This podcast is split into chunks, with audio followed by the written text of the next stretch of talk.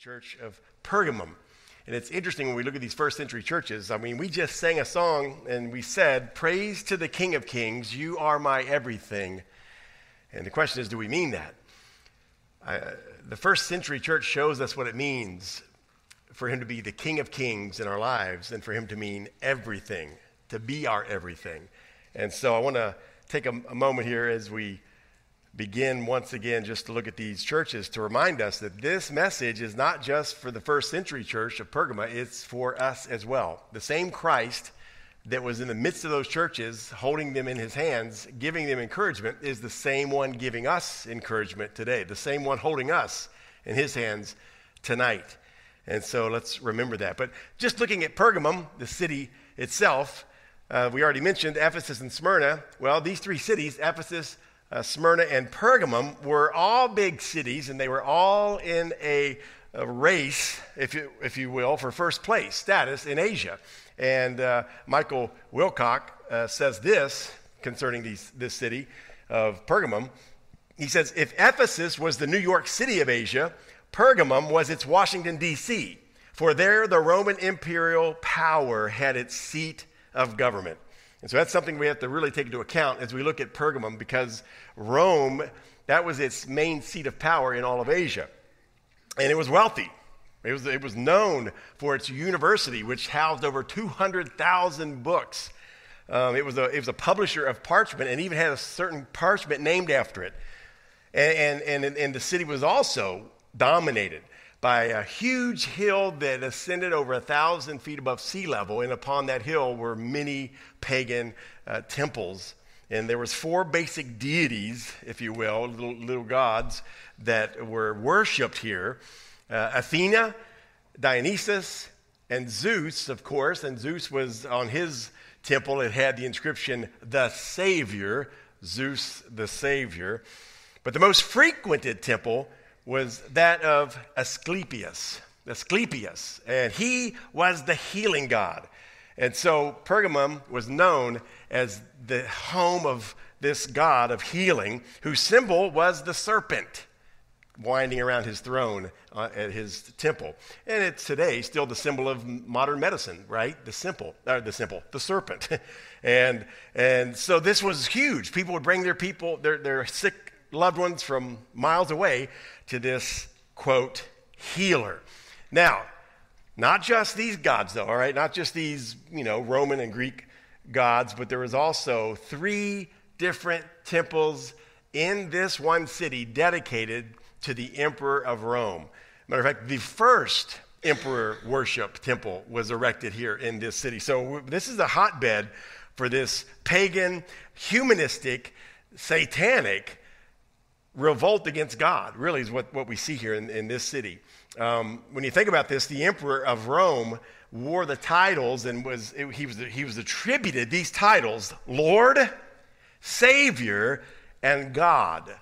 That's what they would call the Roman emperor, right? And so Christians who lived in this place faced an impossible situation, right? I mean, it was about impossible to live as a Christian, a thriving, vibrant Christian, doing what Christians are supposed to do, obeying their Lord, and not be persecuted. So let's look at what Jesus has to say to this church that's in the midst of that place.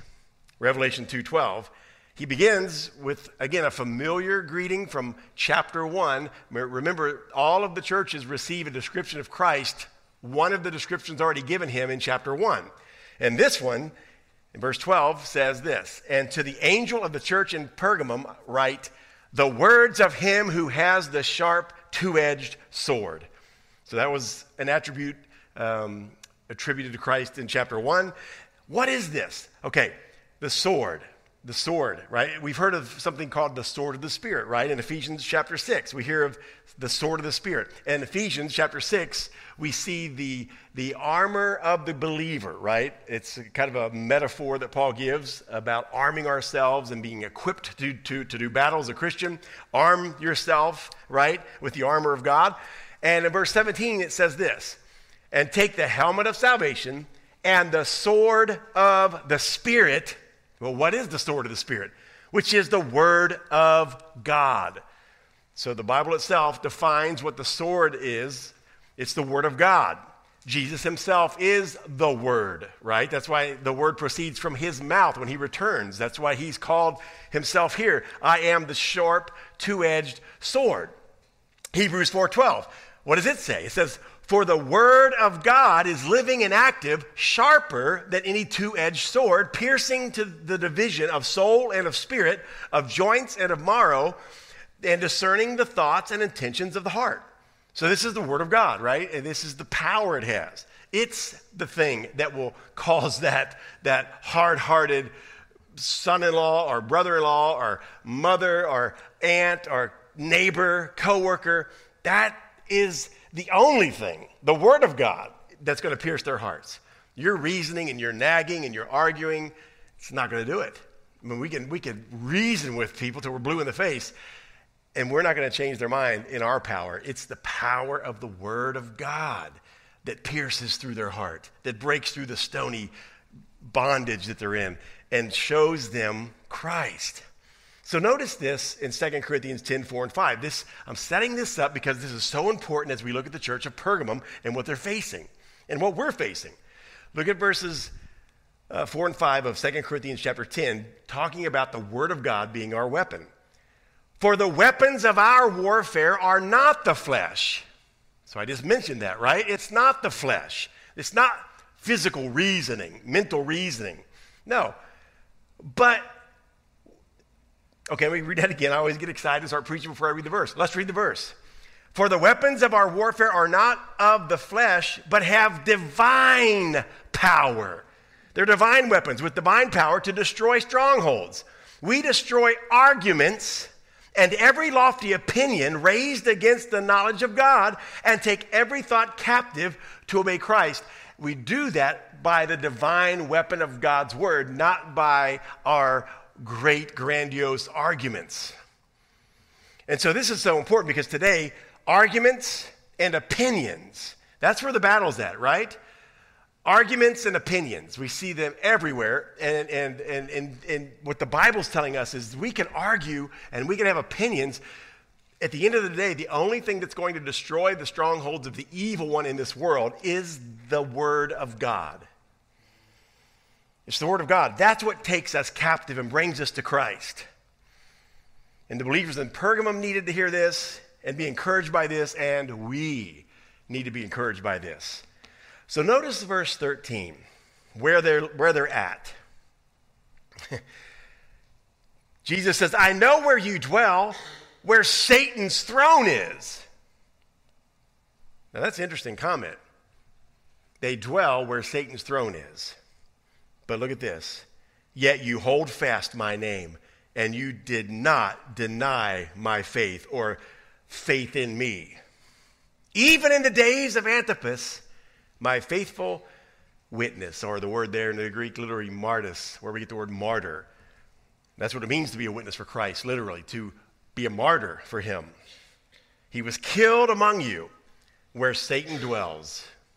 So let's think about this. This church is in a place that Jesus describes as the place of Satan's throne. It's the place where Satan dwells. Now, I think, again, it's this is a picture. Now, some have said that maybe he's using this verbiage because of the temple of Asclepius, where he has serpents around the throne that he sits upon in his temple. It could be that, but I think it's just in general saying that this is a hotbed for pagan worship and blasphemous sin that offends God. I mean, this can really be said of the whole world. Didn't Jesus say that this whole world is under the power of the principality of the air, right? So Satan and his demons, they do roam about, right? Walking to and fro. In Job, what did Satan say when he went to heaven? In the book of Job, he said, I've walked up and down. I've gone to and fro the earth, right? And what does the New Testament tell us? That Satan is like a roaring lion. He roams about seeking whom he may devour. So the devil is real. The Bible never denies that. As a matter of fact, the Bible is clear, telling us we have an enemy that it cannot be defeated by our flesh, but it's supernatural. So Satan is real. His power is real. His aim is to destroy all that God has made, including God's people. So we can't deny that. But we also can't deny that he is on a leash, that he's limited. Also in the book of Job, after Satan's complaining about he can't find anybody that, he wants to destroy a righteous person, and God says, well, have you considered my servant Job? God was calling the shots the whole time Satan did anything to Job. He would only allow Satan to go so far. Every time Satan did something, God knew about it. As a matter of fact, he allowed it for a purpose. And so there's where we as Christians find our hope. We don't find hope in ever destroying Satan. We're not going to. You often hear this term in Christianity. People pray, we're going to bind the devil. Let's bind Satan. Let's bind Satan. Folks, we couldn't bind Satan if we wanted to. If we all got on him at once with super glue, we can't bind Satan, right? Here's why. Christ obviously is the only one who can and already has when he died on the cross. So here's the thing about Christians. I wonder why we're so worried. This is a total tangent, folks, but here's what I'm saying. We hear people so worried about the demonic realm, and all they think about is, quote, binding Satan and fighting the demons. Here's what we should be doing. We should be praying and trusting in the victory of Christ that's already happened and going forward boldly into the enemy's territory, knowing that greater is he that is in us than he who is in the world. And that's really what Revelation is all about. The dragon is real, right? He hates the seed of the woman. So we know that's true. And the book of Revelation keeps repeating that narrative, which really the whole Bible keeps repeating. But the book of Revelation keeps showing us that the dragon tries to destroy the seed of the woman and all of his children. That's us. And yet what keeps happening is the Lamb perseveres. The Lamb wins. So that's the glory of the book of Revelation and the message for us, the church. Now look at this. When you think about the place they live, this hotbed for paganism, this hotbed for Satanism, right? Christians were daily called upon to denounce Christ. They were called upon to denounce his teachings along with him. That's what it means, by the way. We always think, I think sometimes we think that it means to just say, I don't believe in Jesus, that's denouncing Christ. To literally say the words, I denounce Christ. And as long as we don't do that, we're okay. I never formally got upon a stand with the accusers looking at me, and I never formally said, I denounce Jesus. Well, that's not what that means. To denounce Jesus is to disobey his commands. To denounce Jesus is to be ashamed of his commands. To be ashamed of what he says he loves. And to begin to promote and propagate what he says he hates. And that's what the Christians were called to do here. They were called to denounce the name of Christ and to uplift and worship the name of the emperor.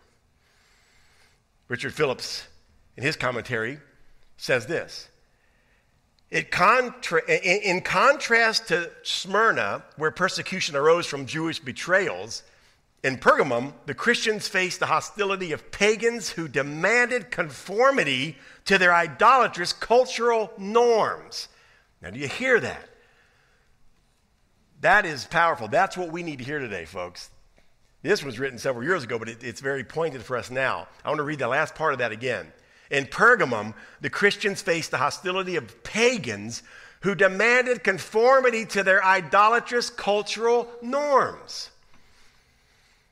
I dare say that's where we are today. We have a society that's demanding that everybody bow down to the image of its God.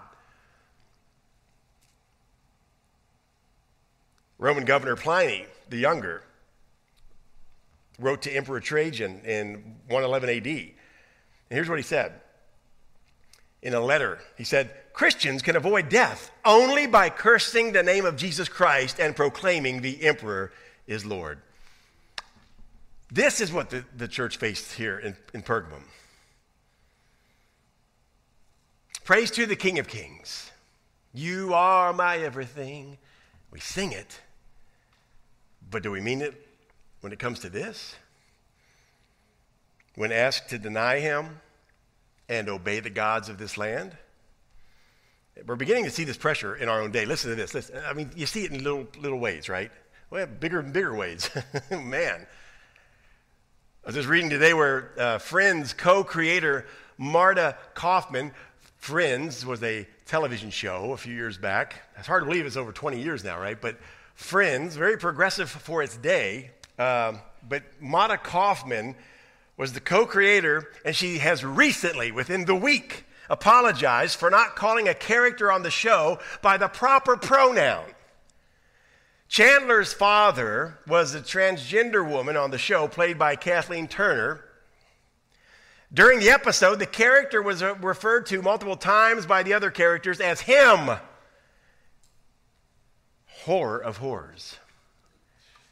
Marta Kauffman said this in a quote, "Pronouns were not yet something I understood, so we didn't refer to that character as she. That was a mistake."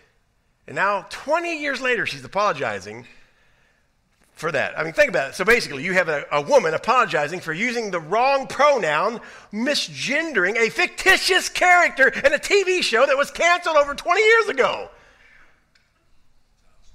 So again, at this fear of being somehow put in jail by the political correct police of our day, and this culturally, mandated new rules that if you can't get on the new train that's headed for total equality and total inclusion of anything we want, then you've got to go.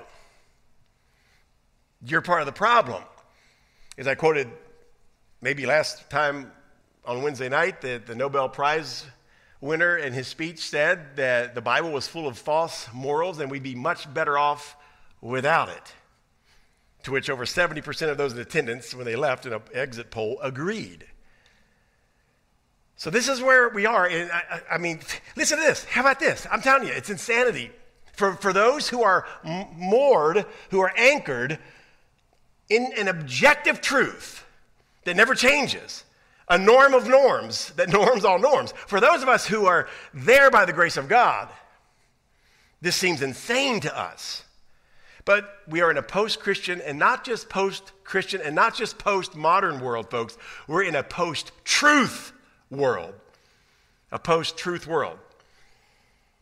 So we hear things like this from the Vice President of the United States. We live in an age where the Vice President questions whether or not she can celebrate the 4th of July in a country where 51% of the population has lost their liberty, referring to abortion. Referring to the liberty to murder the human child that you're carrying. It's an insane place that we're in. And all I can say is may we hold fast by the grace of God. Hold fast by the grace of God. This is why, in our verse, this is why Antipas was murdered, was martyred. He didn't give in. He didn't bow down and call Caesar Lord. He didn't deny Jesus Christ to the very end. And this is what we're called to do. May we hold fast by the grace of God. But persecution from the outside is not the only enemy. Look what we see in verses 14 and 15. But I have a few things against you. Now, this is amazing when we think about now. We're going to see the importance of truth. We're going to see how God values truth more than just our words or going through the motions of things. He values truth. This church, when we first read about him here in those first few words, we would think, wow, they held fast. One of them died for the sake of truth. He was martyred because he wouldn't give in to calling the emperor God. And yet Jesus says in the next verse, I have a few things against you. And here it is.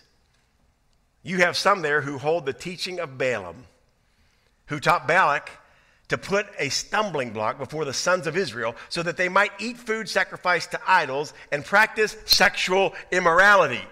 So also you have some who hold the teachings of the Nicolaitans. So what is this about? Well, for one thing, we see, obviously, the disdain for false teaching in the church. But that's what Jesus has against them. They're putting up with some among them who are teaching falsehoods, teaching false doctrine. Now, Balaam is a reference back to Balaam, the prophet in the Old Testament. And in Numbers chapter 31, verse 16, we see that Balaam influenced the Israelites to sin against the Lord by basically entering into idol worship among some of the pagan women by marrying them and taking on their customs. And he encouraged this within the nation of Israel. So it's just like the teachers within the church teaching these believers, oh, you can indulge in idol worship. You can eat the food offered to idols and partake of the sexual sin as well. Now, really, what is going on here when it says that he encouraged them so that they might eat food sacrificed to idols and practice sexual immorality, all of the temples practiced sexual immorality among their worship. Most pagan temples had temple prostitutes. And so we're not just talking, as Paul did in Corinthians, about possibly going to the market and buying aftermarket meat that was one time offered to an idol. We're talking about being part of the pagan practice itself by eating of that meat during a sacrifice, because it's linked directly with the same practice of the sexual practicing of sin at those altars.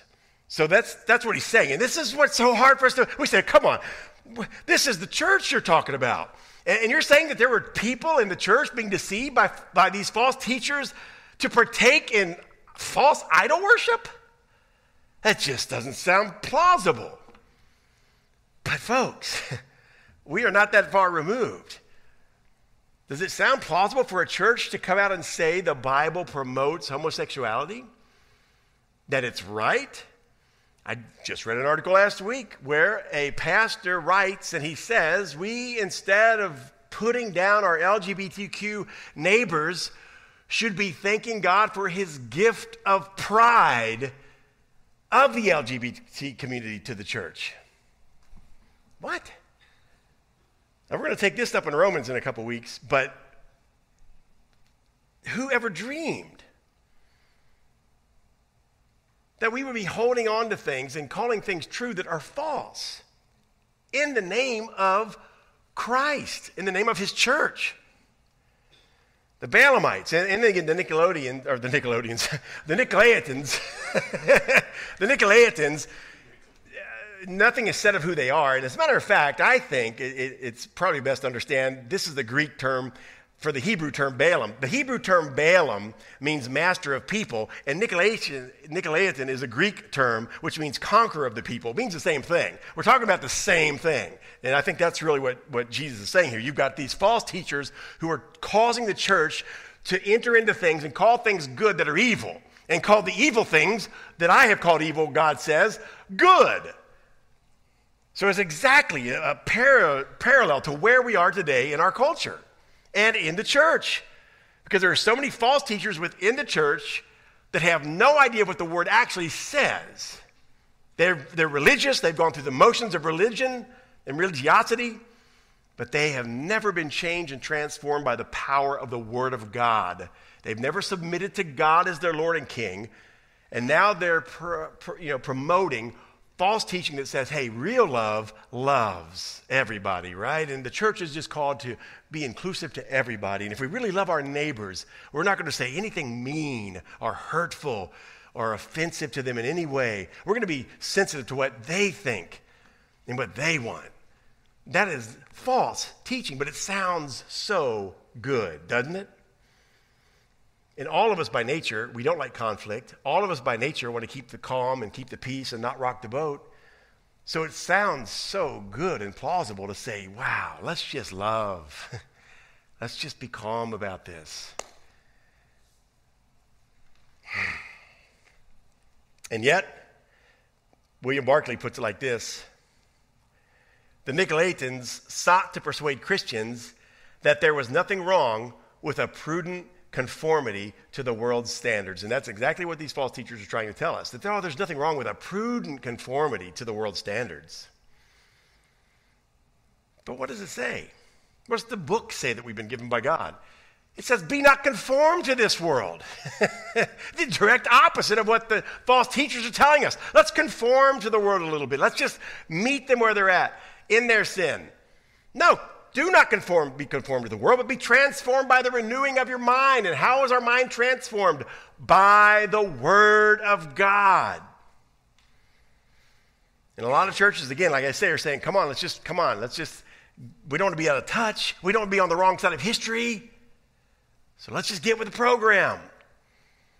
And as I'm saying from the book of Revelation here and from our Savior, I'm begging us, stand fast. Do not give in to the whims of this world, to the whimsical cry. That's what it is, the cry to be whimsical. Let's be whimsical. Let's be so friendly. Now, folks, I know you're saying, I thought we're to love. We are to love. Antipas, when he died, I'm sure he died with a gracious heart, loving his accusers. But love does not mean I conform to falsehood. Love does not mean I tell a lie to somebody. Love means I tell truth in gentleness, but I tell truth. And the bottom line is, folks, no matter how gentle and loving we are, when we tell that truth, we will be hated because darkness hates light. So look, I know you're thinking, well, man, I don't know, man. It seems like the more we go in this culture that we live in, we're on the outskirts, right? I mean, you know, all the churches are doing this. More and more we see churches who are getting with it and have the rainbow flags out front, and they're in the parades, and they're loving their neighbors the way we should. They're including everyone. God loves everyone, no matter what. Church right down the street from my house, that's the sign. God loves everyone, no matter what. So let's jump in that, because if we don't, we're going to be a very small minority, and we can't be that. We've got to be in the crowd. We've got to be with the mainstream churches. Do we? Matthew 7:13 through 14, Jesus said this, "Enter by the narrow gate, for the gate is wide and the way is easy that leads to destruction, and those who enter by it are many." That's what we see in our culture, and have always seen that. Bigger is not better. The majority is not always right. What does he go on to say? "For the gate is narrow, and the way is hard that leads to life, and those who find it are few."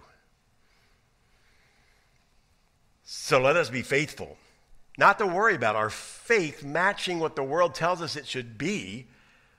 Let us worry that our faith is what God says it should be, in Him.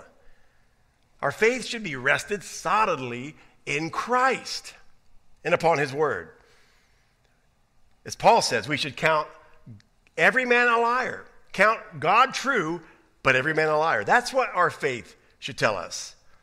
And like the old song that we have sang here before says, "I have decided to follow Jesus. The world behind me, the cross before me. No turning back. No turning back." That's the call for a Christian. So let me say this very quickly. The remedy for false teaching. Here it is. Here's the remedy for false teaching. You wonder, how does it slip into so many churches? How is it that the majority now of churches in America, in the West, I'll say, have slipped into something that's basically nothing more than moral therapeutic deism, feeling good about talking about God, but having no knowledge of who He is and no relationship with Him and no power for Him? How does that happen?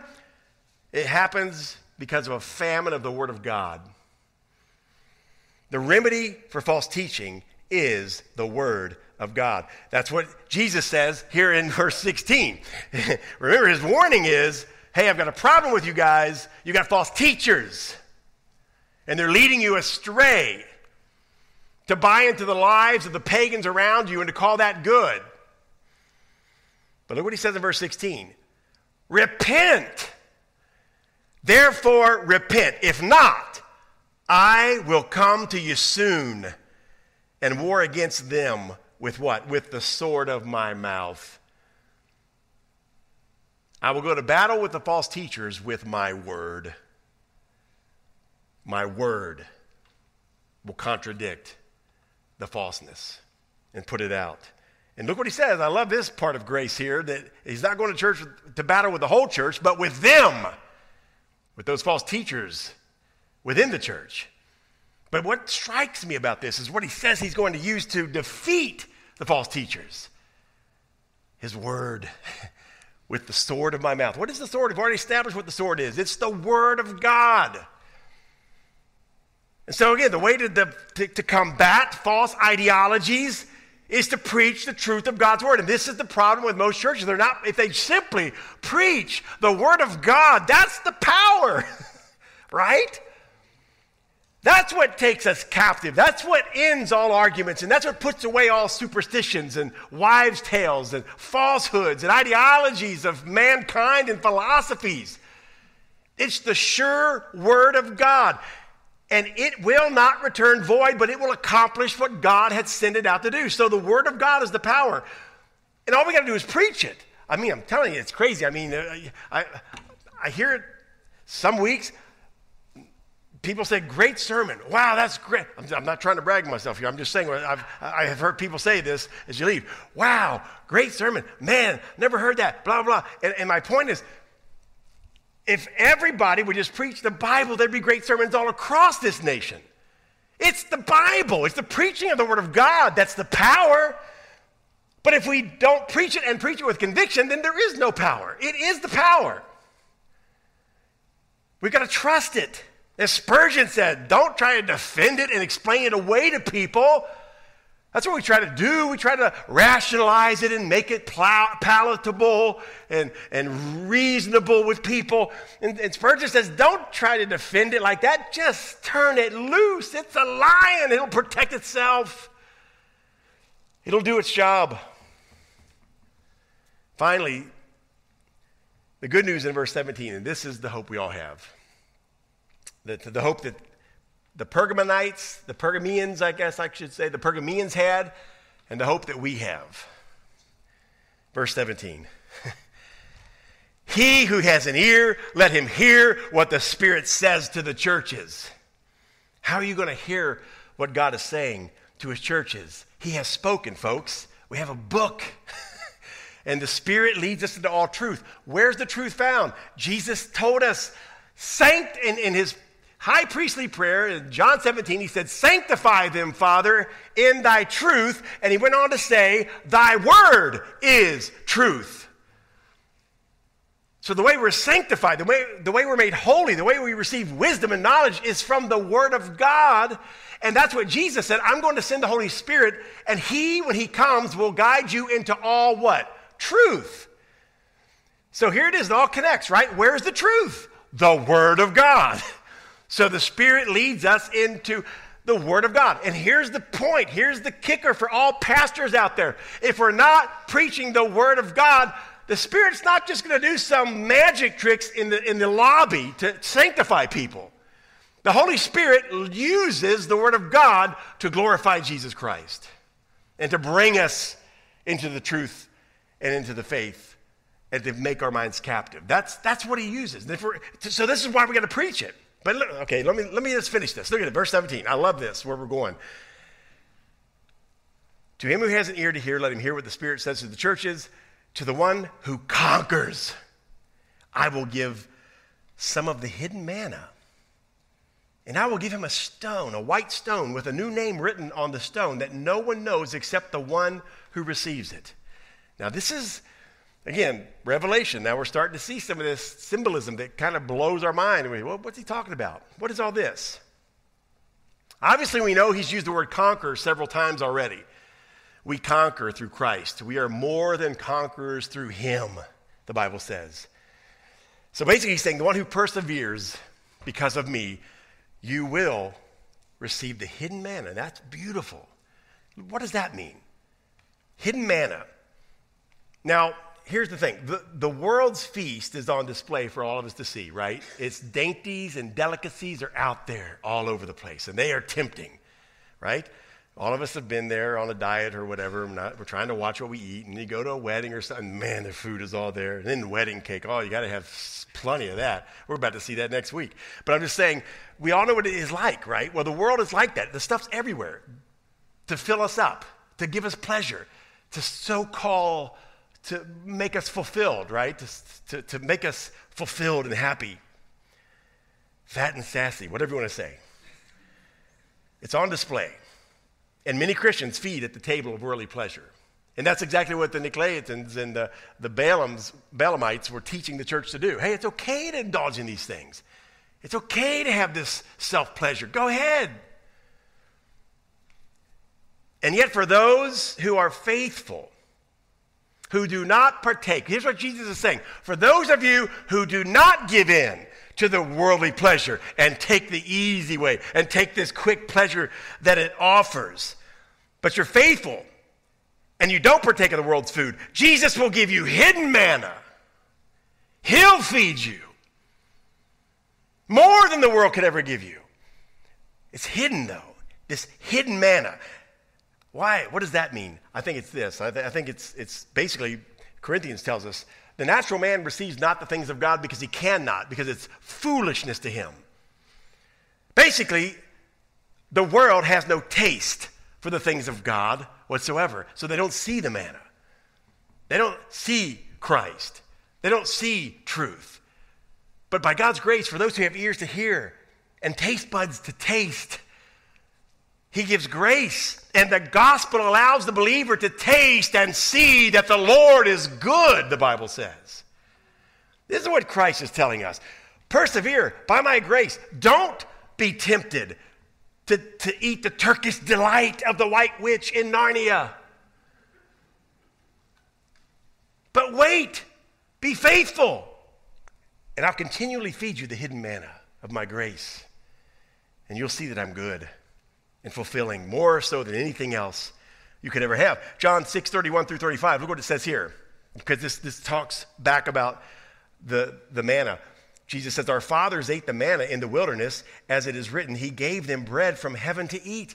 Jesus then said to them, truly, truly, I say to you, it was not Moses who gave you the bread from heaven, but my Father gives you the true bread from heaven. For the bread of God is he who comes down from heaven and gives life to the world. So Jesus is talking about himself here. He says, they said to him, sir, give us this bread always. Jesus said to them, I am the bread of life. Whoever comes to me shall not hunger, and whoever believes in me shall never thirst. That's what he's telling the Pergamum church. Persevere. Don't give in to the lies of this world. Don't take the easy way of pleasure. Don't take the delicacies it offers. Be faithful, because I'm going to feed you. I'm going to continually give you what you need. You'll never hunger, and you'll never thirst. But only Christians know this, right? Only those who've been transformed by the grace of God and rested in the gospel have been awakened to the fact that Jesus tastes good, that he is fulfilling. What about the white stone he mentions? What about that? He says, to the one who conquers, I'll give the hidden manna, and I will give him a white stone with a new name written on the stone that no one knows except the one who receives it. And this has puzzled many people, right? Been a lot of interpretation about this. Now, the white stone is known throughout the scripture and especially history, Middle Eastern history and even Israelite history, Hebrew history. A white and black stone was used in the court of law, basically, that system where jurors would be handed a jar and they had two stones, a white stone and a black stone. If they put a white stone in, the white stone meant acquittal and the black stone meant guilty. So there's a beautiful picture there already of what the white stone is. One picture is it's a stone symbolizing acquittal, right? Being acquitted of your sins. It was also used as an entry ticket into banquets where they had to limit the crowd. Well, you were given this white stone. It was a precious invitation in a sense. And if you had the stone when you entered the banquet, you could go in. If you didn't have the white stone, you couldn't come in. Another glorious picture of what Christ could be meaning here. Obviously, you have entrance through me. I'm giving you this. I'm giving you this life and this access to heaven. I'm giving you this. You didn't earn this. This is, I'll give you the white stone. You say, okay, that makes sense. But wait a minute. Why does it say he's going to write a name on the stone that only the recipient knows? What does that mean? Well, I don't know, but I got an idea. See, I'm not just saying I don't know here. I've got an idea. I mean, the Bible's never explicit about exactly what that means in the rest of Revelation, but I do have an idea. I kind of like what S. Lewis Johnson says. He said it speaks to our intimate relationship with Christ. This name that only you'll know when you see this stone. It speaks of intimacy, right? That only you and Jesus know this kind of relationship. Let me just put it this way. So those who don't know me very well call me sir sometimes if we're out in public. Hey, sir, excuse me, sir, right?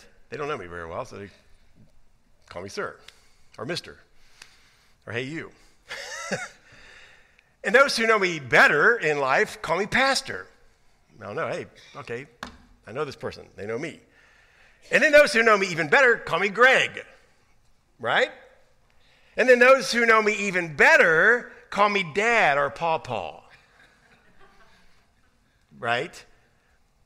That's intimacy. The more, you get these names that are meaning something, it means, like if a total stranger walks up to me and says, Pawpaw, I'm either going to knock him out or wonder, what are you doing? Why you call me Pawpaw? But my granddaughter calls me Pawpaw. That's an intimate connection, right? I know what she means. But there is one on earth who knows me most intimately, okay? And she calls me, well, that's not for you to know, right? But you see my point, right? That is a name that I know because we are intimately connected, and we have that. And that's, I think, and I like what S. Lewis Johnson says here, that that's his take on this, that this is showing us this relationship. Jesus knows us. And when we see that name, we know that he knows us. And it's this connection. And so think about how powerful that is to the church in Pergamum who are watching their church family be murdered for the cause of Christ. They're being tempted daily, put on the spot to declare that Jesus is not Lord, but that the Roman emperor is Lord. And every day they're facing this. How glorious is it for the creator of the universe to say, I know you. I know you intimately. Persevere. I'm giving you the hidden manna to strengthen you, and I'm giving you this white stone to show that you have access to me, and I have a name just for you, and I know you. And that's what he's saying to us, this relationship between husband and wife that I mentioned. It's the most personal relationship on earth, and it is a picture, a type of the relationship of a believer with Christ. That's what the Apostle Paul said in the book of Ephesians when he talked about the husband and wife relationship. And at the end of that, he said, I'm speaking in the mystery here. I'm talking about the church, about the bridegroom, Christ, and his bride, the church. This is good news for us. This is really what 1 Corinthians 13:12, we'll close with this. We just got to put it all together here. But look at 1 Corinthians 13:12. And this is kind of what Paul's saying here. For now we see in a mirror dimly.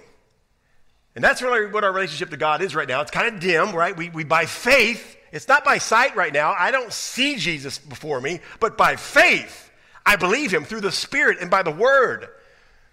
And I've been regenerated by the gospel enough to have life, spiritual life, to long for him. But right now I see his promises dimly through a dirty mirror in a sense, dirty glass. But on that day, at the end, when I'm standing with him, it says, but then face to face. Now I know in part, now look at what it says here. Now I know in part, but then I shall know fully, even as I have been fully known. I have been fully known. And that's what that white stone with my name on it, that only I realize, wow, he knows me fully. He knows me.